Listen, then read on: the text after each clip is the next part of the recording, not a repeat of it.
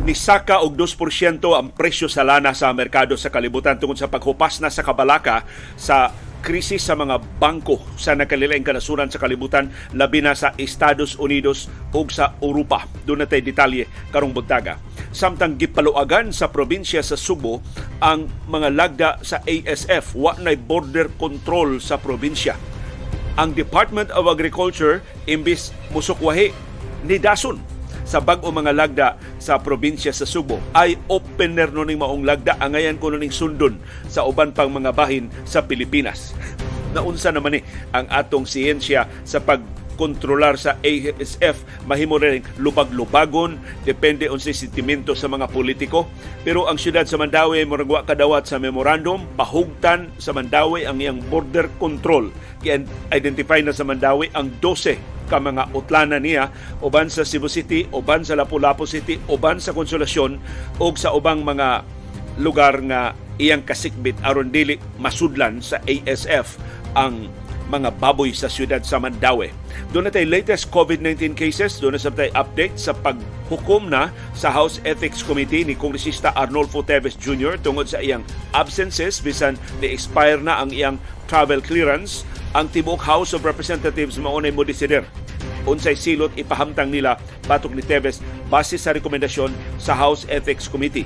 Kay utubag unta sa committee ba si Tevez pinagi sa video conference pero wa mo uyon ang Ethics Committee o wa sa muuyon ang liderato sa House nga si Tevez motambong sa sesyon pinagi sa video conference gikan sa gawas sa nasod kay di pa no luwas para niya ang pagpauli dinhi sa ato sa Pilipinas. Si Tevez nihimo og laing video sa Facebook og niauhag og kaangayan sa investigasyon sa kamatayon ni Gobernador Roel Digamo. Mato ni Tevez pariha sa pamilya Digamo, biktima sab siya kay siya karon giduot sa iya mga karibal sa negosyo ug siya mga kaatbang sa politika aron may manubag sa tanang kasong patay diya sa Negros Oriental. Atong susihon unsa ka balido kini bag-o nga mga argumento ni Teves. Samtang gipahibaw na sa bangsa Moro it autonomous region sa Muslim Mindanao, ingon man sa Saudi Arabia o sa ubang Islamic countries nga ang Ramadan magsugod na ugmang adlaw Huwebes ang tibok buwan kini nga puasa tibok adlaw ang puasa gikas kadlawon hangtod sa kilom-kilom. Ang pagpuasa mangaon na lang inig ka gabi na tibok buwan gyud ang pagtimaan sa Ramadan. Usa ni sa mga ligong haligi sa relihiyong Islam. Doon na sabtay update. Gikan sa duha ka mga eksperto sa kasing-kasing doon na sila gilistang wow ka grupo sa mga pagkaon nga angayan natong likayan kung gusto tang mapreserbar ang kahimsog sa atong kasing-kasing. Ato silang paminahon karong buntaga. Ug doon natay update sa National Basketball Association. Pagtuki sa labing mahinungdano mga balita o kontrobersiya sa Subo, sa nasod ug sa kalibutan. Pagsuway, pagtugkad sa ilang mga implikasyon sa atong tagsa-tagsa ka kinabuhi ug panginabuhi. Baruganan kada alas 6 sa buntag. Mauna ni ang among Baruganan. Baruganan.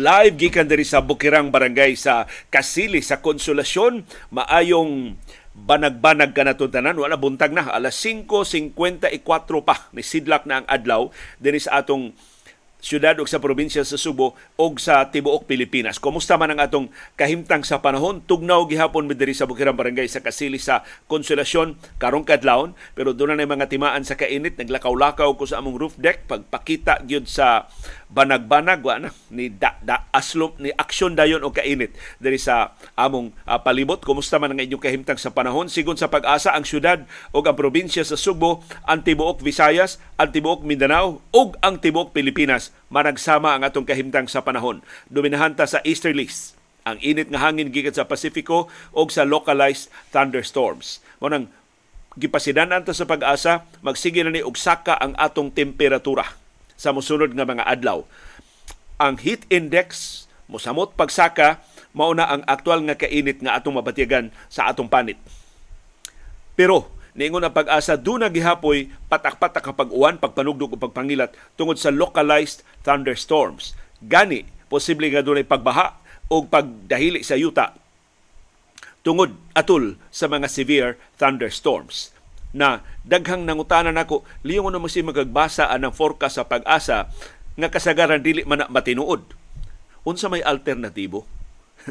Kung di ta mutuo sa pag-asa magtukod dag atong weather agency mutuo ta sa forecast sa ubang kanasuran. Ang ilang forecast dili man specific sa ato ang ato rin paglaom si Director Os- retired pag-asa Vice Director Oscar Tabada. Pero reti- retired na intanos Director Tabata Tabada. Ato lang panagsaan og pamarayg atol sa importante nga mga okasyon nga gusto ta nga mahibaw sa tinuod nga kahimtang sa panahon.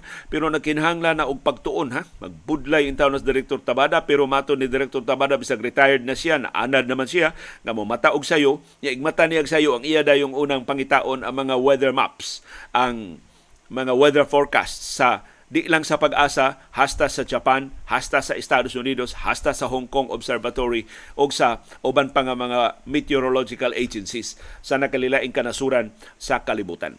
Pero mauna, wa man tay laing alternatibo. Kung di na tamutuo sa pag-asa, kinsa may atong tuuhan.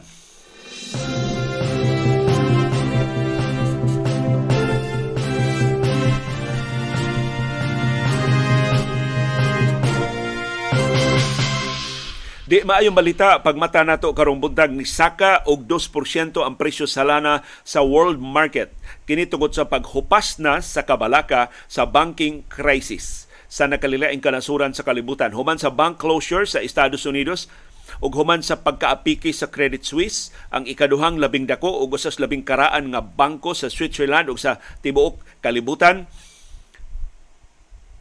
nakalma na ang financial market na dili di ito musanga og dugang pang mga krisis nga maka mo resulta sa labas na sab nga financial crisis simbako sa tibuok kalibutan. So mao ni nakabawi na ang presyo sa lana human sa pagtibugsok sa kinaubsan nga ang ang sud sa napug lima ka buwan sa niaging semana.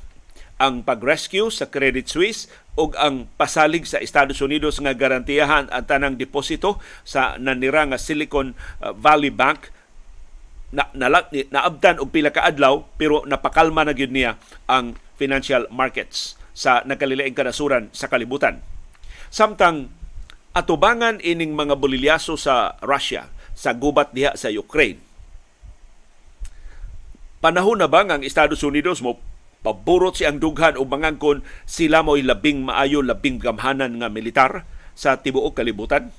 By the way, ang mga body language experts nagsusi sa nagtan-aw ba sa duha ka leader? Silang Vladimir Putin sa Russia o si Xi Jinping sa China? Kay tulo ba ni kaadlaw silang magsigig istorya. Diha sa Moscow matud nila si Xi Jinping mas relax og barog si Vladimir Putin uncomfortable kuno kaayo og mga linihukan sa iyang lawas. Daghan nagduda kini Putin kini bitaw iyang lihok sa iyang tiil, lihok sa iyang kamot, di siya mahimutang mura ko nung timaan na sa sakit or timaan na sa iyang pagkanerbiyoso or tense siya. na, nauwawan ba siya sa Ukraine? Iya ba yung giingon nga usaran na kaadlaw, usaran na kasimana, makuha na niya ang tibok Ukraine? Karon ka pinastuig na bolilyaso siya, pertindaghanan ng patay siya mga sundao, pertindaghanan ng pildi sa iyang military hardware. Si Xi Jinping sa pikas nga bahin, understandable ko nga mas relax, kay bag-o siyang nahatagan og ikatuto nga sunod-sunod nga termino si Xi Jinping mahimo ba yang mag-lifetime leader sa China? Mura siyang Mao Zedong. Wa na limit ang iyang termino sa pagpabilin sa gahom diha sa China. So, si Putin gusto mo project siya ang kaugalingon nga mas ngilngig siya kay ni Xi Jinping. Si Xi Jinping niingon, bay, padapli na diya, bay, laos na ka, bay. Kami na abag sikat sa China ang among gahom, ang among ekonomiya sa China mao na tumaw nga labing lingon sa musulod nga katuigan di magbantay ng militar ng Estados Unidos hastang ilang militar amo na nang malupigan. Ug mo pasidaan sa mga eksperto sa Pentagon ngadto sa Estados Unidos nga superior ang mga armas, ang teknolohiya sa gubat sa Estados Unidos pero doon ay bintaha ang China ug ang Russia ang Russia, on paper, mura na lang siya og pahoy. Di na hasta Ukraine dili mapildi sa Russia unsa pa kang Estados Unidos og ang mas lig-on og mas dato nga mga nasod. Ang manabana ang Russia na wad-an og 200,000 ka mga sundao either nangamatay or nasamdan sa kapinas gubat o kapinas tuig nga gubat sa Ukraine na pildi ang kalibuan niya ka heavy weapon systems sa di maayo nga pagduma sa gubat diha sa Ukraine. So sa pagkakaron ang puwersa sa Estados Unidos way lalis maoy most technologically advanced. Ang China ug ang Russia do na hinuoy al kontra sa mas gamhanan nga puwersa sa Estados Unidos. Ang information domain mao gipasidaan sa Pentagon nga nagtanyag sa Russia ug sa China og opportunities sa pagsabotahe sa mas gamhanang puwersa sa Estados Unidos. Niadtong Setyembre sa niaging tuig, ang US Government Accountability Office ni publikar og report sa kahigayunan ug sa mga hulga sa information domain. Sa pagka-digitize na kuno sa tibok kalibutan, ang private information mas accessible na sa gamahanang mga nasod sama sa Russia ug sa China aron i-exploit sa ilang kaugalingon nga mga katuyuan. Mga individual, mga organisasyon ug bisan ang mga nasod karon do na nay data ug tools pag-target sa mga sundao, sa mga opisyal sa Estados Unidos. So ang China ug ang Russia ug ubang mga nasod nga kontra sa Estados Unidos mahimong musabotahe sa military missions sa Estados Unidos pag-exploit ining private data nga ilang ma-harvest gikan sa internet. Gigamit sa Pentagon sa ilang analysis ang F-35, ang fifth generation nga stealth fighter jet nga mo'y labing gamhanan karon sa tibok kalibutan Waras kumingking ang labing abante nga mga teknolohiya sa Russia o sa China ining F-35. Pero matod sa Pentagon, ang information domain makaapektar sa military operation sa labing konkrito nga paagi.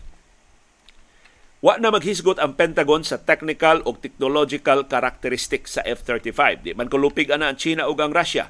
Pero matod sa Pentagon, mahimong mapangitaan og buslot sa Russia ug sa China ang human infrastructure nga mao'y nagpalihok sa F-35 aron pag-undermine sa iyang kaepektibo.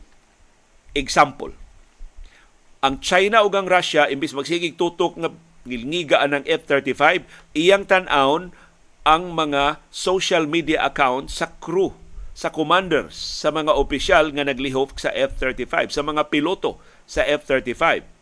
Pananglitan, usa ka piloto sa F-35 dunay Instagram account. Subayon sa China ug sa Russia ang iyang mga post, ang iyang mga litrato sa Instagram aron pag-trace hain man siya dapita. Unsa may sunod niyang misyon. Asa man siya rong nasura. Doon na na misyon dito sa Germany. Uy nganong nibalhin man siya sa Saudi Arabia? Uy nganong na naman siya sa Singapore? Or ang kontraktor sa F-35 ang mga naghimo nagpanday nag nag-maintain sa F-35. Doon na sila Facebook account. Subayon lang nila unsa may gibuhat ron sa kontraktor. Ingon siya dako kuno kay problema si ang trabaho. Ayay, doon ay problema ang F-35. Unsa may problema? Doon ay posible nga mahak na to diha nga aspeto sa operasyon sa F-35. So ginamit kining ilang mga social media posts ang mga analyst sa China o sa Russia makakalculate sa location sa aircraft carrier or sa airbase nga nag-host sa F-35. Mahimong makompromise ang network sa kontraktor o sa mga piloto o sa mga trabahante sa F-35. Ang mga Chinese o Russian hackers makasusi, makasubay unsa may problema sa F-35, unsa may maintenance issues sa F-35. Mahimo bang ilang mapasuki, mapasukipan og malware aron maapektuhan ang performance sa F-35 ang ideal nga higayon pag-employ ining ilang mga cyber hacks sa F-35 mao nga sa dili pa or sa pagsugod sa military operation.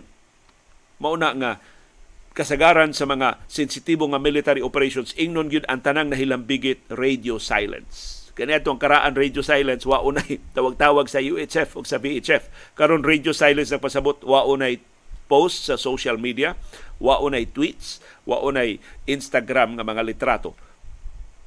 Ang China ug ang Russia mahimong makamugna og maximum confusion sa mga tripulante, sa mga kontraktor, sa mga naglihok sa military infrastructure sa Estados Unidos.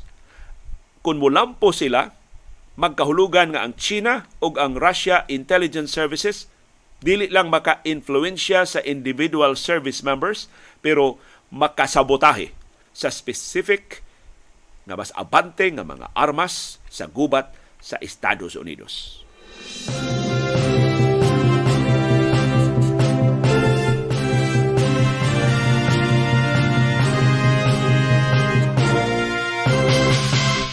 Human sa pahibaw ni Gobernador Gwendolyn Garcia, tangtango na ang border control, wa nay limit bisag asa na padong ang mga baboy, wa nay color coding, ma ASF infected area man o dili man, gawas nun ang mga baboy nga matransport sa Cebu province.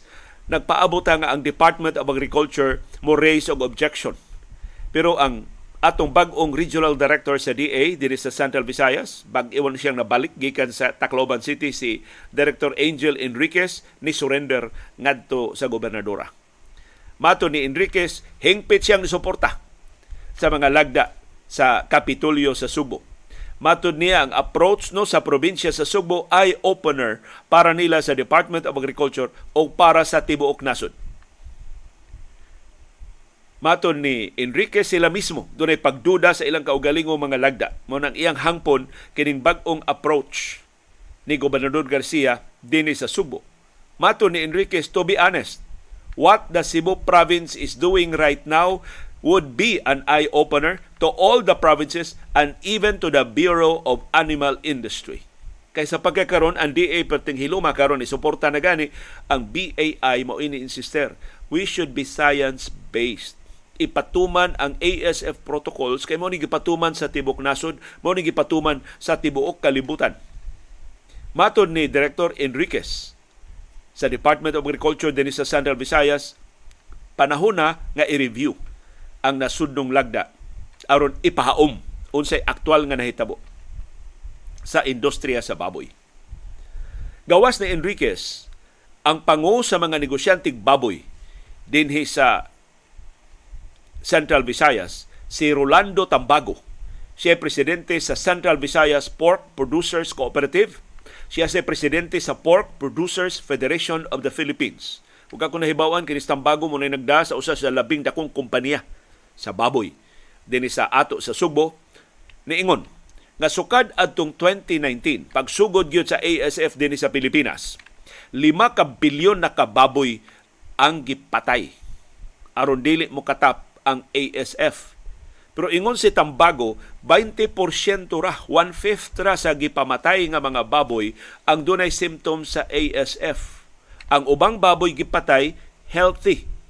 Gipatay sila kay naa sila duol within sa 500 meter radius sa naapektuhan nga mga baboy. So, ning Tambago, usik kayo ang pagpatay sa mga baboy. So karon wa na tay kapilian din sa Subo. Ang pagbuot nan at least sa probinsya sa Subo kay dunay pipila ka local government units nga science-based gihapon ang ilang approach ambot di ba ni sila sigaan sa mata sa gobernadora. Pero sa probinsya sa Subo wa na di na takahibaw kining baboy nga atong gi palit gikan bas karkar, gikan bas tuburan, gikan bas bugo, gikan bas liluan, gikan bas sa Sibonga, gikan bas sa Cebu City nga gideklarar na sa Bureau of Animal Industry na sudla na sa African swine fever. So di na ta siguro. Do na do na mi di lang nako magis, di lang ko magisgot o mangangan nakatambong ming Iris karon bag og birthday party. Of course, a birthday party na ay lechon na baboy. Ako jo makita na mga guests kaniadto di ba ang kinadaghanan og kat, mga tao mga libot kadtog yung labisang nga gibutangan sa lechon. Karon mas daghan ang mga tao mulihay sa lechon kaysa moduol sa lechon. Adto na sila sa manok adto na sila sa baka adto na sila sa salad adto na sa ubang mga putahe. Dunay pipila gihapon nga mokuha og lechon pero dili na ang tanan. And i think ang katawhan dili si Gobernador Gwendolyn Garcia, dili ang Department of Agriculture, dili si Roland Tambago, maoy magbuot mo konsumo batag baboy dinhi sa Sugbo ug Central Visayas o dili ba. Bisan sa pagpakita sa tagakarkar nangaon sila dito og baboy, nagpabiling menos ang halin sa baboy sa merkado sa carbon. Mga mamaligyaay ni ingon na ibanan og hangtod katunga ang ilang halin kay nahadlok yun ang katawhan na makakaon og karne nga dunay ASF. Bisan sa pasalig nga ang ASF makapatay lang sa baboy, dili makadaot sa tao, pero daghan gihapon kayong lainan nga mo konsumo og baboy tungod sa kahigayunan nga dunay ASF. So, kitang konsumidor maoy magbuot. Giusab-usab na nila ang mga lagda, gitangtang na ang border control sa probinsya sa Subo, wa nay color coding, wa nay random testing. Ang ASF cases sa Karkargi, deklarar na lang sa gobernadora nga hag kolera. Mo konsumo ba ta? og baboy, mangaon pa bata og baboy o dili na. And I think maunay difference maker. Kung ang mga konsumidor dili mamalit og baboy, why mahimo si Roland Tambago, why mahimo si Director Enriquez, why mahimo si Gobernador Gwendolyn Garcia. Pero labaw na to mga konsumidor ang kagaw. Kung tinuod nga ASF na ang nakasud dinis ato sa Subo, unya wa nay border control, wa nay color coding, wa nay random testing, mga matay ang tanang baboy sa Subo. So atong panidan sa mosunod ng mga adlaw. Di gyud gani gihapon sila mosandig sa siyensya. Ang bisag unsa lay masuod silang bakukang maora gihapon ilang buhaton, mapildi ang tanang baboy sa probinsya sa Subo kun African swine fever na ni ang nakasud dinhi sa ato. Pero kung magpabiling tuyhad ang baboy, baskog ang baboy, pila ka semana gikan karon, sakto si Gobernador Gwendolyn Garcia sayop ang Bureau of Animal Industry. Dili ASF kundi hag cholera lang ang nakapasakit sa mga baboy dinhi sa ato.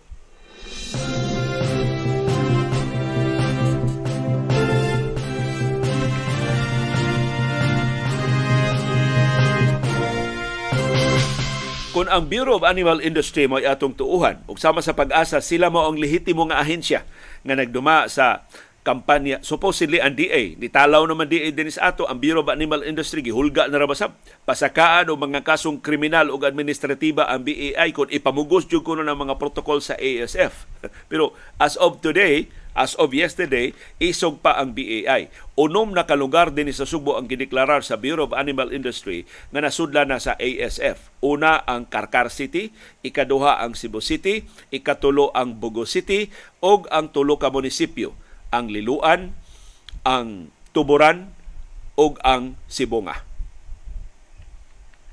Ang Cebu City Government mupatuman og bag-ong mga lagda mahitungod sa ASF karon nga nakonfirmar na nga nasudla na og ASF ang Cebu City. Si Mayor Mike Rama muluwat og bag-ong executive order Wa siya mosulti kung magpadayon bagyapon ang pinatianay sa mga baboy o iya bang uyunan si Gobernador Gwendolyn Garcia nga wa nalay pinatianay sa baboy. Pero ang Mandawi City, ni pahibaw na pahugtan ang ilang mga lagda. Pero obra sa ni dungog nga isog sa ni si Mayor Jonas Cortez si gaanis mata ni Gobernador Garcia amot dili pa sa mausab ang iyang uh, baruganan pero matod sa Mandawi City Police Office ready na sila pagtukod o mga checkpoints pagpahugot sa border control sa siyudad sa Mandawi. Ang ilang gipaabot mauna lang ang go signal gikan sa Mandawi City Hall. 12 ka mga lugar sa siyudad sa Mandawi mao maoy pahugtan sa ilang border control.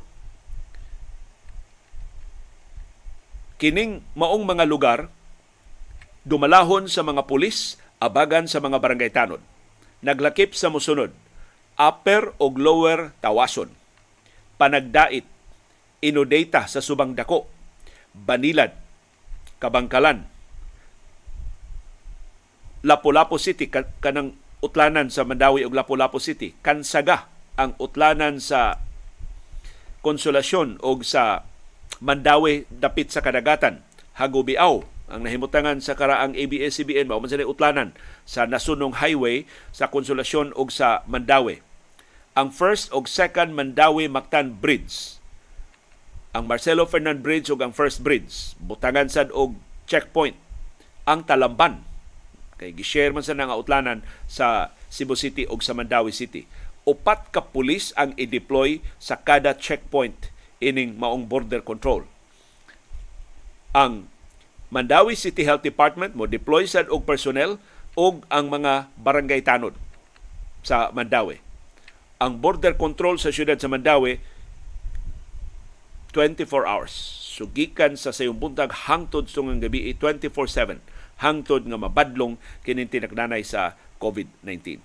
So sa tanang mga local government units dinis ato sa Subo ang Mandawi na lang. May naghisgot og border control. Otherwise, sigon sa Cebu province, wa nay border control, wa nay color coding, bahala na las Batman ining gikonfirmar na mga kaso sa ASF din sa ato.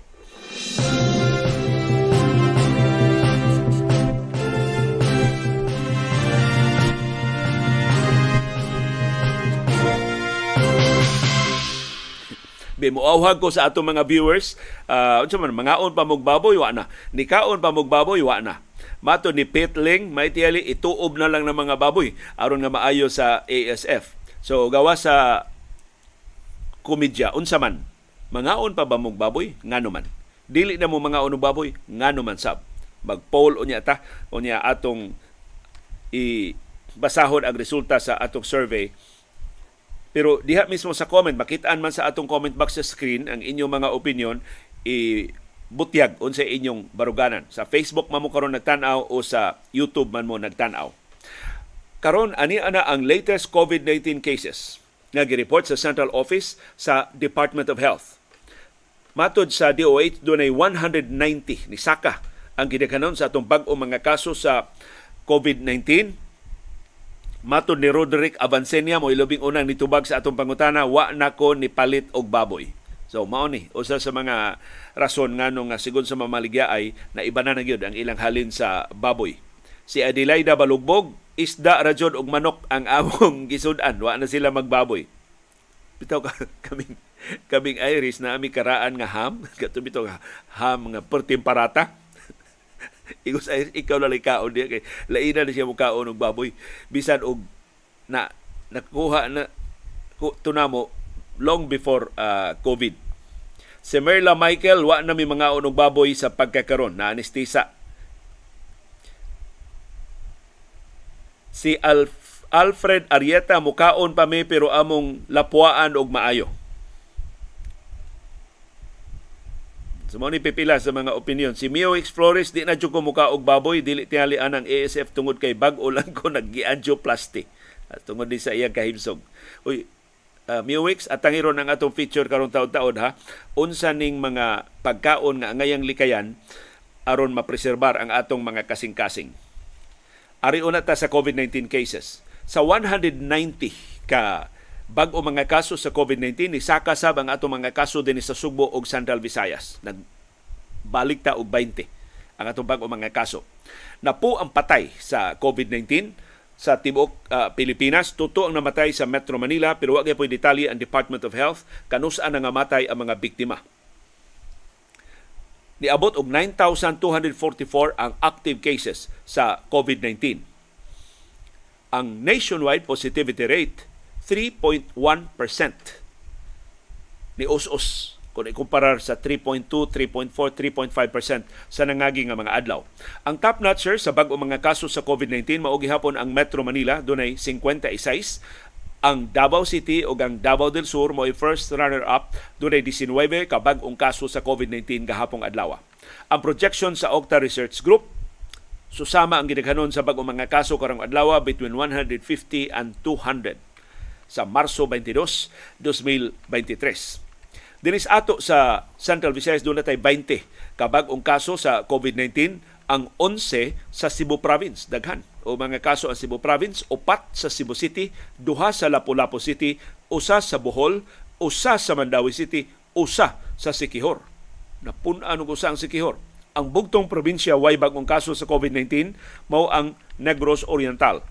Tungod ana ni Saka ang atong active cases sa mga pasyente nga naa sa atong mga ospital o isolation facilities dinhi sa Sugbo o sa Bohol o sa Sikihor o sa Negros Oriental. Niabot og 530 ang atong active cases sa COVID-19 sa tibok rehiyon.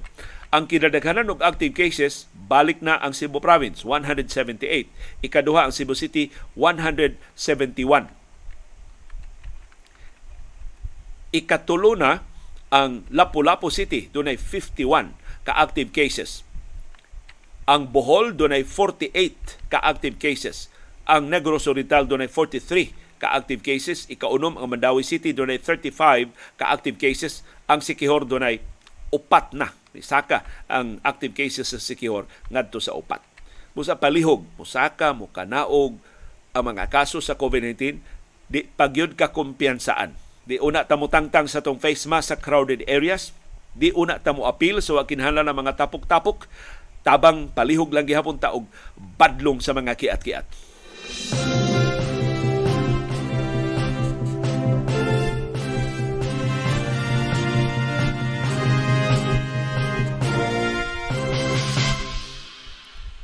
Mato ni Agapito Oraka dunay na maligyag chorizo diri gikan sa Cebu, wa na kumupalit suki man unta kay kog chorizo sukad pa kuno sa una.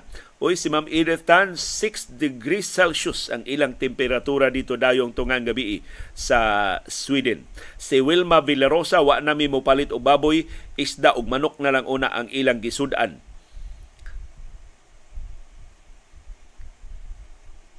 Si Lucel niingon karon ko kaon kog lechon pero amo maning buhi o, ila ko ng baboy mo, ilang gi lechon. Kami wa na sad mi mukaon og baboy, 3 weeks na. Sigon ni Celine Tampoy. Matod ni Lordelito Lasola, ang among napalit last week, amo na lang gitiwas og luto, human ani di na una mi mangaon og karning baboy. Si Hill Illustrissimo, kaon gihapon siya og baboy. Si Roy Magsambol, kaon gihapon sila baboy, lutuon lang kuno pag-ayo si Marina Bisario mukaon pa mi pero anha na lang ko mopalit sa shopping mall. Di na kuno siya sa merkado. Si Angie Cabase niingon wa na ko mukaon og red meat samot na sa baboy.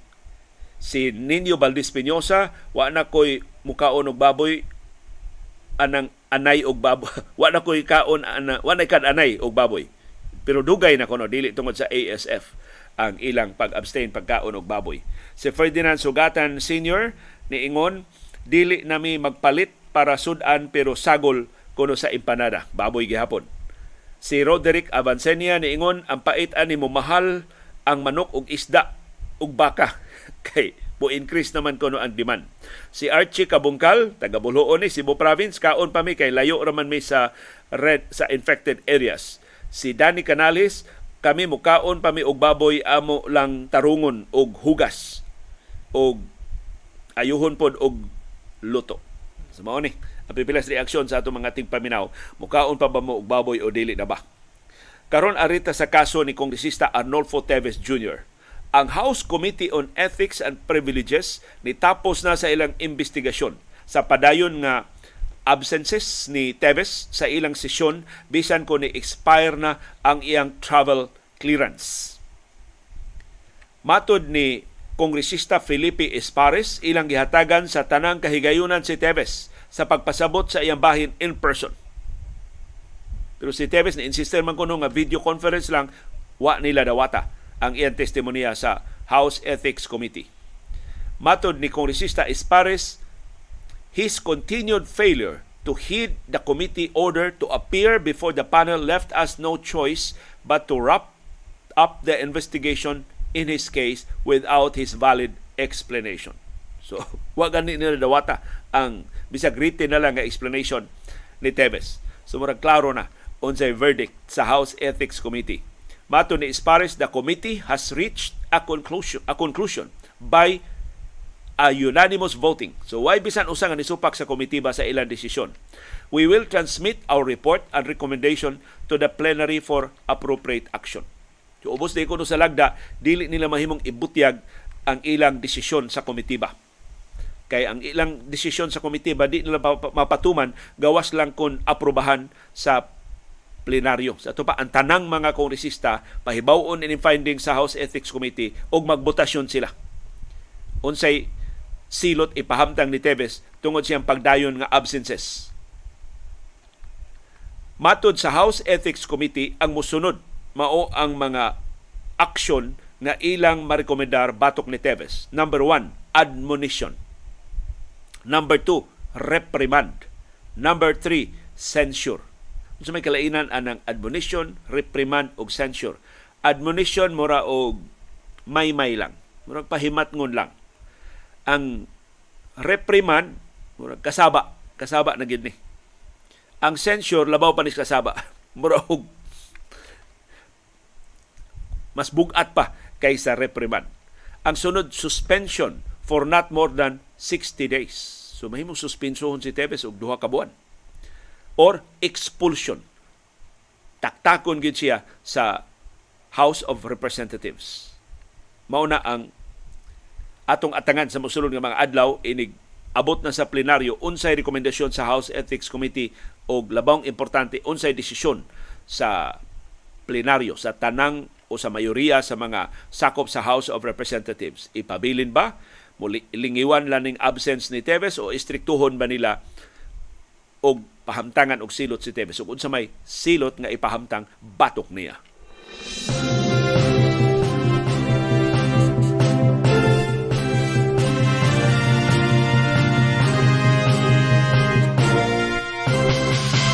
Ang kampo ni Kongresista Arnolfo Teves ni auhag sa House of Representatives nga tugutan siya makatambong sa sesyon virtually. Iagilag video conference, iagilag teleconference kay dili pagyud luwas kung mobalik siya dinhi sa Pilipinas. Pero ang House of Representatives ni salikway na sa hangyo ni Teves nga mo participate sa session online or virtually. Sama nga gi salikway na sab sa House Ethics Committee ang iya untang pagpanubag sa mga pasangil batok niya pinagi sa video conference. Sa pikas nga bahin gipahibaw sa Department of Justice nga dunay upat pa ka mga suspitsado sa pagpatay ni Gobernador Roel Digamo sa Negros Oriental ang ni-surrender ngadto sa armadong kusog sa Pilipinas. Mato ni Justice Secretary Buying Rimulya, nangita pa sila og dugang tuto ka mga suspitsado. Pero hapit tanang sakop sa attack team katong grupo nga ni posil patay ni Gobernador Digamo na nakaron sa kustodiya sa gobyerno ang upat ka mga suspitsado nga labing bag-ong ni surrender pulos mga kanhi sakop sa militar. I-turn over sila sa armadong kusog ngadto sa Department of Justice. So gitakdang dadon sila sa Manila gahapon o posible karong buntag i-turn over na sa DOJ pinagi sa National Bureau of Investigation. Matod ni Justice Secretary Remulla, kining upat nga bag-o nga mga ni surrender wa pa makahatag og initial statement ngadto sa DOJ ang gipahigayon debriefing lang una sa militar para sa military intelligence. Pero eventually ang DOJ makasukit-sukit na pinagi sa National Bureau of Investigation ining upat nga ni surrender. Ang upat mismo maoy nanawag sa ilang mga higala sa militar nga mo surrender sila. Sila ni arrange sa ilang kaugalingon nga surrender. So niingon si Remulla hinog na ang kaso batok sa mga responsable sa pagpatay ni Digamo. Ug ang gitumbok nga mastermind mauna si kongresista Arnolfo Teves Jr. Mato ni Rimulya nga nakadawat siyang mensahe gikan ni Teves pinagi sa text. Og si Teves kuno nang hangyo nga magtagbo sila. Pero ingon si Rimulya, wa pa niya tubaga si Teves kay makigtagbo lang siya ni Teves kung doon na kuno'y mutambong nga lain nga mga tao kay di kuno siya di siya gusto nga lungion ang ilang istorya. Kinahanglan dunay ubang mga tawo nga makatambong makabati unsay ilang giistoryahan.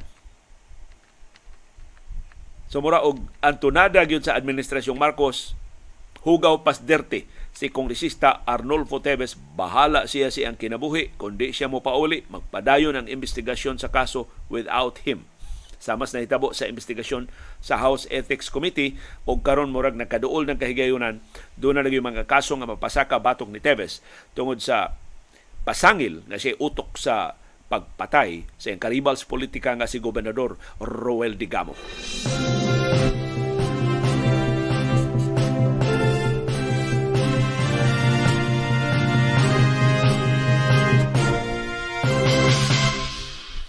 Karon ari na ta sa bag-ong video ni Kongresista Arnolfo Teves. Nagplano unta ko akong ipabati ninyo ang video pero taas taas ang video ni Teves. Ako na lang isa marais ang iyang latest nga depensa sa iyang kaugalingon. Mato ni Tevez, di siya mo pauli din sa Pilipinas tungod sa iyang kabalaka sa iyang seguridad. Niauhag siya sa gobyerno ni Presidente Ferdinand Marcos Jr. sa kaangayan para niya pinagi sa pagsusi sa tanang anggulo sa pagpatay ni Gobernador Digamo. Mato ni Tevez, nihangyo siya na musulti sa o iyang mga kauban sa House Ethics Committee pinagi sa Zoom pero gibalibaran siya. Ni insister ang House Ethics Committee na kinang physical presence. Una siya makapasabot sa iyang kaugalingon. Mato ni Tevez, ang hinihingi ko lang naman fairness at hindi yung ididiin yung isang tao. Hinihiling ko rin sana na tingnan ang lahat ng anggulo. Paano natin makukuha ang totoong hustisya dito? Pariho lang kami ng pamilya Digamo na biktima dito. Murag pangilugan ini ang pamilya Digamo. Kaparang Tevez, pareha silang biktima. Ginagamit ako ng marami dyan for political mileage. Nanawagan ako sa ating mahal na presidente, sobra na yung ginagawa ng ibang tao sa gobyerno sa akin. Masyado na nila akong dinidiin, kinakawawa at inaapi. Nakapait ani Tevez, daghang kay siya istorya, pero siya ginganlan nga mangangan kung tinuod siyang giduot, kung tinuod siyang giapiki, kung tinuod siyang gidaog-daog, kinsa man nagdaog-daog niya, kinsa man mga opisyal sa gobyerno, kinsa man mga negosyantiha diya sa Negros Oriental. Pero wa siya detalye. Ni pasangil sab siya nga duna kuno script aron sa pag-frame up niya. Mga bossing unti-unti nang nakikita ng taumbayan ang script. Huwag nyo naman sanang gawing sine ang totoong buhay magsasakripisyo kayo ng tao para sa palabas nyo. Huwag naman ganun, mga boss. Ano kaya kung kayo ang nasa lugar ko na ginawa kayong sacrificial lamb? Meron nga akong naisip na kasama sa script yung pagpatay kay Digamo para lang madiin ako. Grabe naman, pag nalaman ni Presidente itong pinaggawa, pinagagawa nyo, malintikan kayo sa kanya. Iya pang palaban pa siya ni Presidente Marcos nga kamo sumurag ang frame up ang pag-apiki niya nahitabo sa wa papatya si Digamo. Unya giapil ko no nga latest chapter sa script nga siya sa gibasol sa pagpatay ni Digamo. Pero wala lagi siya ginganlan. Kinsa man ning grupo ha. Kinsa man ning interesado mo apiki niya. Unya at sa iyang mensahe na boy sab siya ni House Speaker Martin Romualdez. Of course, wa niya klaruhan na boy siya pero Mura ba siyang naningil ba og pabor nga siya ro naman sa, sa, sa kadako sa akong natabang nimo. Matod ni Tevez, sigihan siya og auhag ni Romualdez nga mopauli na sa Pilipinas. Mo ni iyang tubag ni Romualdez. Hindi lang naman sa wala akong tiwala sa inyo. Ito lang ang aking tanong. Paano ninyo ako magagarantiya ng safety sa unang-una tinanggalan ninyo ako ng baril bodyguard. Ngayon, gagarantiyahan ninyo ako ng safety? so, gitangtangan ko ninyo sa akong mga armas, wa na ko'y bodyguard. Karon mo ingon mo nga, kamoy bahala sa akong safety? Ilang army, ilang pulis na ka-assign kay Digamo, nasaan siya ngayon nakalibing? Oh, si Digamo, kompleto gwardya, namatay lagi. Sa totoo lang, gusto kong umuwi, kundi lang sa pagkadelikado ng aking buhay. So, gusto na gid kuno siyang mopauli pero delikado jud kuno nga patyon siya. Ang iyang pamuyboy ni Romualdez mauni nga Mr. Speaker, pagdaga ni mong speaker sa una, ibaw biya ka kisa nagsuporta nimo. Of course, napildi ka, majority leader na lang ka, pero naagi hapon ko nimo. Sumurang namuyboy na siya. Unya ang atong mga asawa, parinte ba na ang atong mga asawa. So kiniling asawa ni Kongresista Anolfo Tevez, pariente ni Eda, uh, kining subuanong asawa ni House Speaker Martin Romualdez. So kini Teves may kini mulugit og mga koneksyon. Nya si Rimulya sab, si Justice Secretary Boyeng Rimulya. Doon na siya, siya mensahe ni Rimulya. Isama ninyo naman man ako sa suspect sa mga investigasyon, walang problema. Pero ang hiling ko lang, huwag naman ako lang. Lahat ng anggulo, tingnan natin. Kay higala ko ni sila ni Boyeng Rimulya pero murag wa na no makaila niya. Nya di ko tinuod nga wa gid siya mo kontak na Rimulya, ang gisulti ni Rimulya gahapon text maoy iyang nadawat gikan ni Tevez ingon si Tevez bisag iphon pa daghan kaing missed calls niya ni Rimulya nga wa gyud tubaga ni Rimulya. So muna na kumbinsiyon si Tevez apikihon siya ining gobyerno ha. Iya na lagi pahinunuman si Presidente Marcos Jr. nga President BBM.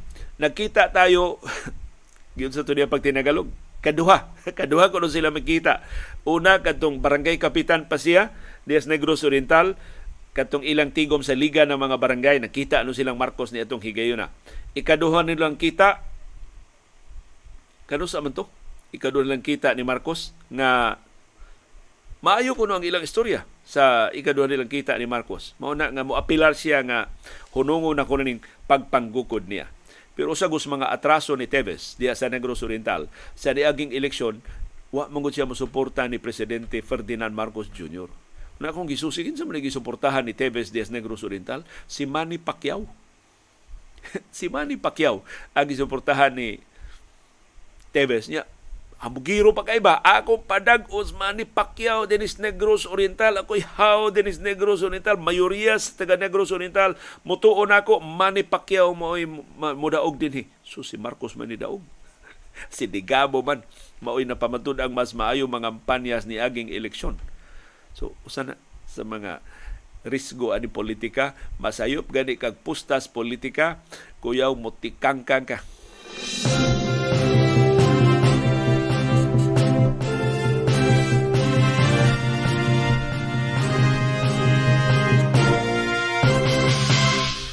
gipahibaw na nga ugmang adlaw Huwebes ang pagsugod sa tibuok buwan sa Puasa ang Holy Islamic Month sa Ramadan.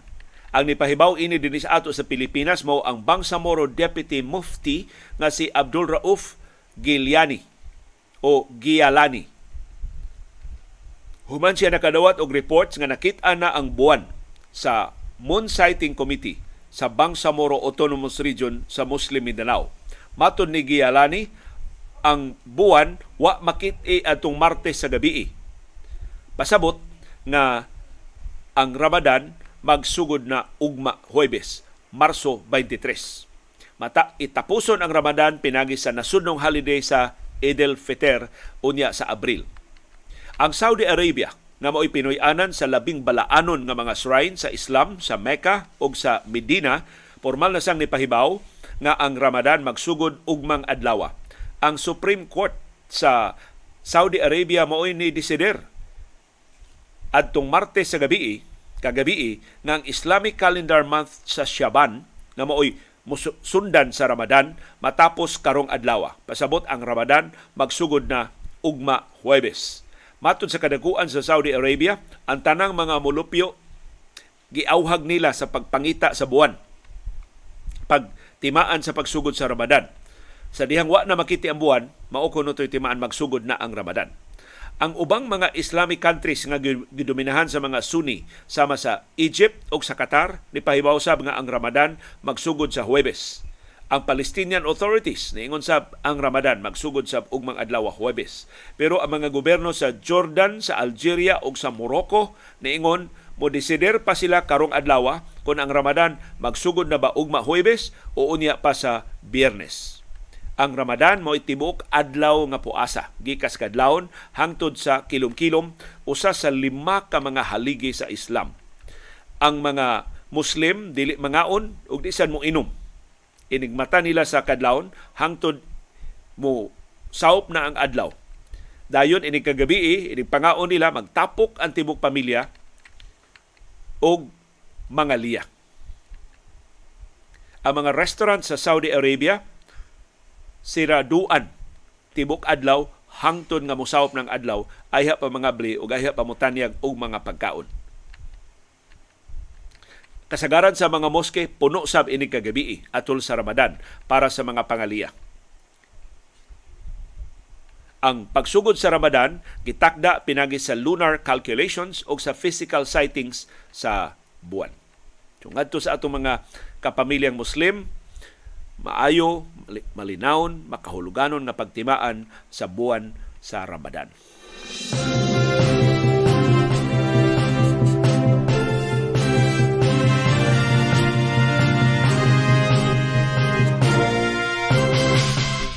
Ang labing karaan nga mga mananambal kanunay gyud magtambag let food be thy medicine. Ang pagkaon mo'y imong labing epektibo nga tambal. Doon ay duha ka mga eksperto sa kasing-kasing nilista sa mga pagkaon ang ngayon natong likayan kung gusto tang mo preserbar sa atong kasing-kasing.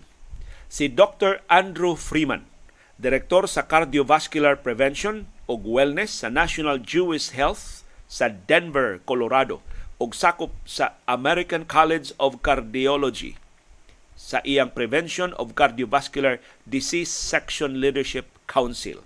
Usa sa ni lista ini mga pagkaon. Lain nga nilista ini si Dr. Sharon Hayes, professor sa cardiovascular medicine ug founder sa Women's Heart Clinic sa Mayo Clinic sa Minnesota. So mauni ang wow ka grupo sa mga pagkaon nga sigon nilang Dr. Freeman ug Dr. Hayes ang ayan natong likayan o limitahan aron dili maguba, dili masakit ang atong kasing-kasing.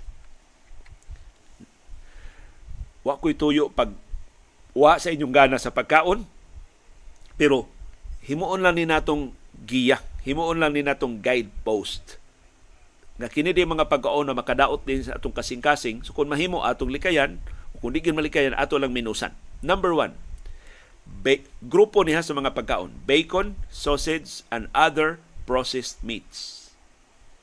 Kini di ay mga karne nga giproseso. Taas kaayo og calories, daghan kaayo og saturated fat, daghan kaayo og asin, og duna pay ubang makadaot nga mga ingrediente sama sa nitrates Dili lang ang kasing-kasing ang maguba sa imo pagkaon og hotdog, salami, bacon, ham o jerky. Bisan ang World Health Organization ni pasidaan nga ang pagkaon og processed meats mo resulta sab sa cancer. Ikaduha, potato chips and other processed packaged snacks. So kining mga junk food ayaw pagkaon anang packaged snacks kay dugang ng asukar ug dugang ng asin. Labihan anak katamis, labihan anak kaparat. Matod ning duha ka doktor, ang kinaiyahan ni hatag nato sa mas tukma nga mga pagkaon. Mao ni sila ang sayon, portable ug natural nga pagkaon sama sa mga prutas ug sa mga utanon na rich sa fiber, nutrient-full options, kay kini kuno mga simple carbs nga naa sa atong chips, sa atong pan o sa atong crackers, mas dako kuno nagkadaot kaysa fat na mahimo sa atong lawas. Daghanan na kaya na to, no? Number one, bacon o processed meat. Number two, junk food o processed snacks. Number three, dessert mahimo kuno ka nga mo enjoy o gamay nga dessert sa very limited quantities if at all.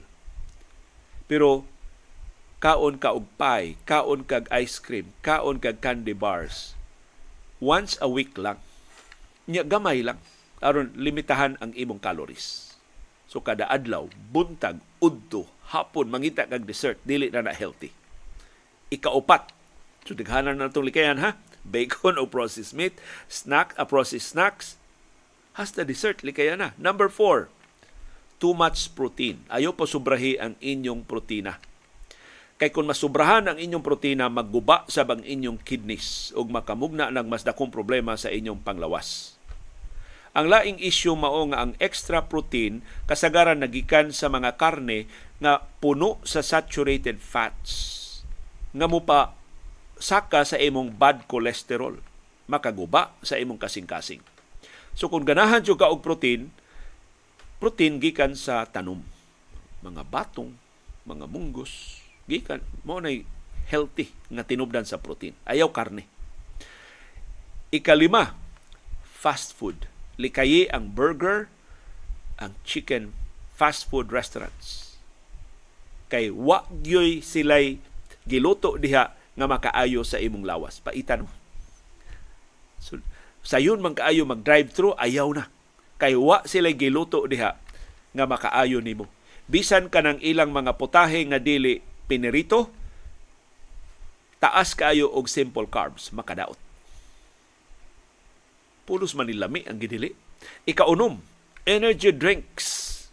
Likayisa bang energy drinks kay daghan kay nag-asukar o daghan ng mga ingrediente nga makamugna og problema sama sa high blood pressure o arrhythmia.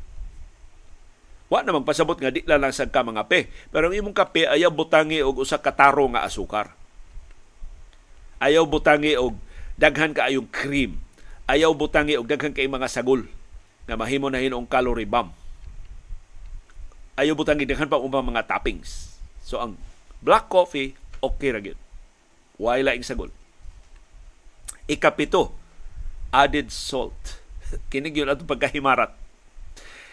Dili ko no na talagsaon nga tulungan to sa upat ka higayon ang pilo-pilo sa atong asin kada adlaw. Ang dugang asin na nagpahipi sa nagkalilain nga mga produkto. Tanawa ang label sa nagkalilain nga mga pagkaon ug makita nimo unsa kataas ang sodium content likayi. Nagkinahanglan kay asin aron mabuhi pero kung taas kayo ang imong asin mo resulta na sa imong high blood pressure. Og ikawalo, coconut oil. Likayan ang coconut oil. Kaya na kog healthy ang coconut oil. Pero siguro ining duha ka eksperto sa kasing-kasing, ang coconut oil mas daghan og saturated fat kaysa mantika, sa ordinaryo nga mantika. Ang coconut oil, gigamit na nila sa mga laboratorio para sa mga ilaga pag-induce og atherosclerosis. Kana bang aron nga ang ugat sa mga ilaga mababagan ilang tan-awon ang reaksyon sa kasing-kasing. Tiyaw mo na, gigamit ang coconut oil aron paghatag og sakit sa mga ilaga unya atong gi konsumo. Kana ko ng coconut oil makatabang na sa pagpa hamis sa inyong panit, pagpalambo, pagpalabong sa inyong buhok, pero dili na makaayo sa lawas. So atong reviewon Di na ko tanawon ang lista, makamemorize bata. Unsa ning eight groups sa mga pagkaon nga ngayon natong likayan pagpreserbar sa atong kasing-kasing ang tanang lami. Number one, ang bacon, sausage, ug ubang processed meats. Number two, ang mga processed snacks, maparat man, matamis man. Number three, dessert. Unsa tong number four? wa kini ako memory wa na gyud number four ang too much protein nga gikan sa karne. Mas maayo ang protein gikan sa tanom. Ikalima ang fast food mga burger mga chicken diha sa mga fast food chain. Number six ang energy drinks tungod sa dugang sugar. Number seven dugang asin likayi ang daghang asin og ikawalo likayi ang coconut oil.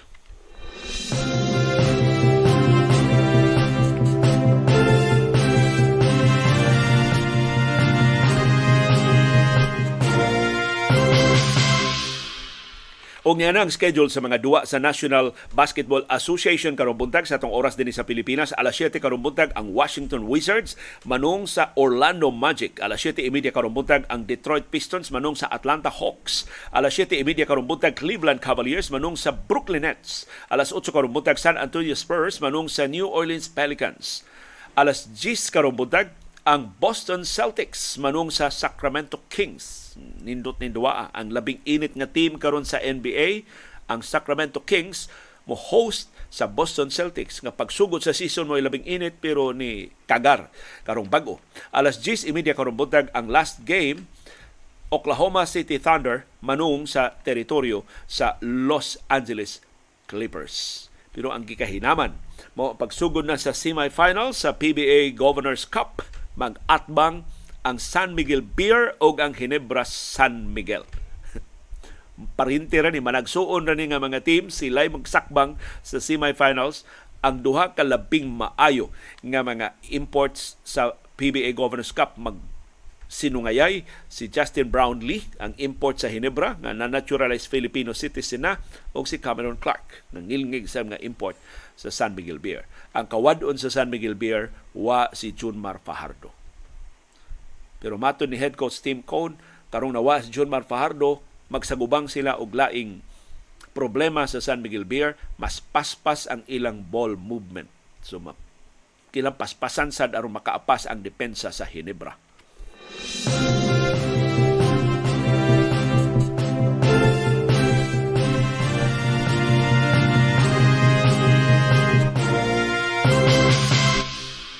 Og doon natay mga mensahe na dawat gikan sa ato mga viewers gikan ni Penelope Bozon sa Tagunol, Basak, Pardo, Cebu City.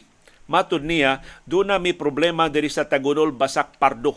Kay doon ay spaghetti wires nga mahimong mo resulta og sunog bisan unsang orasa diha sa ila sa Tagunol sa duol sa Taytayan.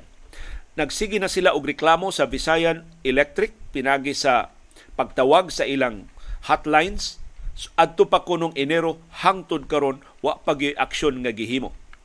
Naka-email na sila, nakatawag na sila sa telepono, nakabisita na sila sa Beko, sa Visayan Electric, wa kyun kuno gihapoy mahimo sa ilang spaghetti wire.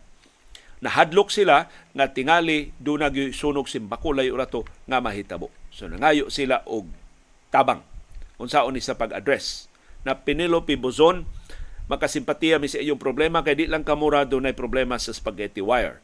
Ang problema ana sa Visayan Electric mao dili man na ilang alambre tanan In fact, kasagaran way appeal sa spaghetti wire ang Visayan Electric. Kadang ilang alambre mao na ang naas kinatasan, wa na masabod.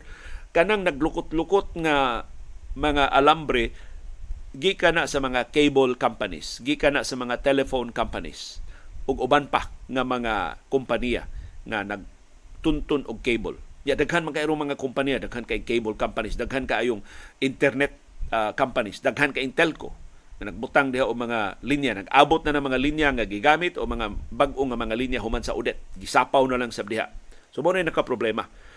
Akong sugyot nimo Penelope Buzon atua si Konsyel Jerry Guardo. South District ba na si Jerry Guardo kay iya ng komitiba maoy nagpahapsay ng mga alambre. So dangop sa inyong barangay kapitan diha aron nga iyang tawgon si Kapitan Guardo, si Konsyel Guardo og matabangan mo diha sa Tagunol doon na tayo laing concern, dugay na ni nga concern nga akong nadawat. Amot na aksyonan na ba ni?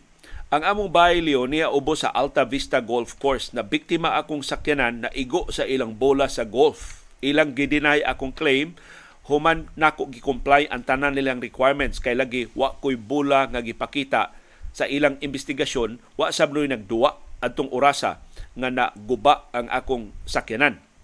Niaging buwan January 2023 gidimalas gyud ko kay naigo na sab akong sakyanan sa bola sa golf nga diha na mismo diha ko mismo nang limpyo atubangan sa akong house ug diha sa mismo naigo sa parte nga na damage last year na, na nga ilang gidinay. Karon ilang finding na makakuno ko kay nag ang picture damage ra kuno last year kay di nila maaksyonan meaning dili gyud sila bubayad sa damage. Akong hangyo ultimo ramang gyud ko nga tao dili tuuhan ni duol ko nimo aron patabang ko nimo nga unta ilang butangan og taas nga net diri sa portion dapit sa side sa amo aron wa nay mulusot nga mga bola ug wa nay mabiktima nga mga kinabuhi sama sa mga bata o mga tao nga simbako maigo sa ilang bola sa golf ug mabayran unta ko sa akong damage. Ang iyang kompletungan si Peter Jesse Tangpos na Peter, doon ako'y amigo nga pariha o problema nimo, nikiha gid siya. Gipasakaan gid niya og kaso ang tagduma sa golf course. So I think mao na imong best option. Di man ka paminawon. Padang, palaban diha og abogado, kinsay abogado diha sa Pardo nga imong kasaligan, si Attorney Ralph Sibilia akong gikonsulta ining imong kaso ingon siya mahimo ra gid ka nga mo file og kaso batok anang management aron mapugos Ang man, kay kung ikaw ra gud mahimo ra kanila balibaran pero ang abogado na mosuhat nila medyo muhatag na silang mas dako nga atensyon. Mao pait nga kamatuoran sa atong panahon karon. Nagkasalamat sa iyong padayon nga pagpakabana. Nagkasalamat sa iyong pakigbisog, pagtugkad sa mga implikasyon sa labing mahinungdanon nga mga panghitabo sa atong palibot. Aron kitang tanan, makaangkon sa kahigayunan pag-umol sa labing gawas nun, labing makiangayon, ug labing lingon nga baruganan. Maukad to ang among baruganan. Unsay imong baruganan. Daghang salamat sa imong pagkiguban. Música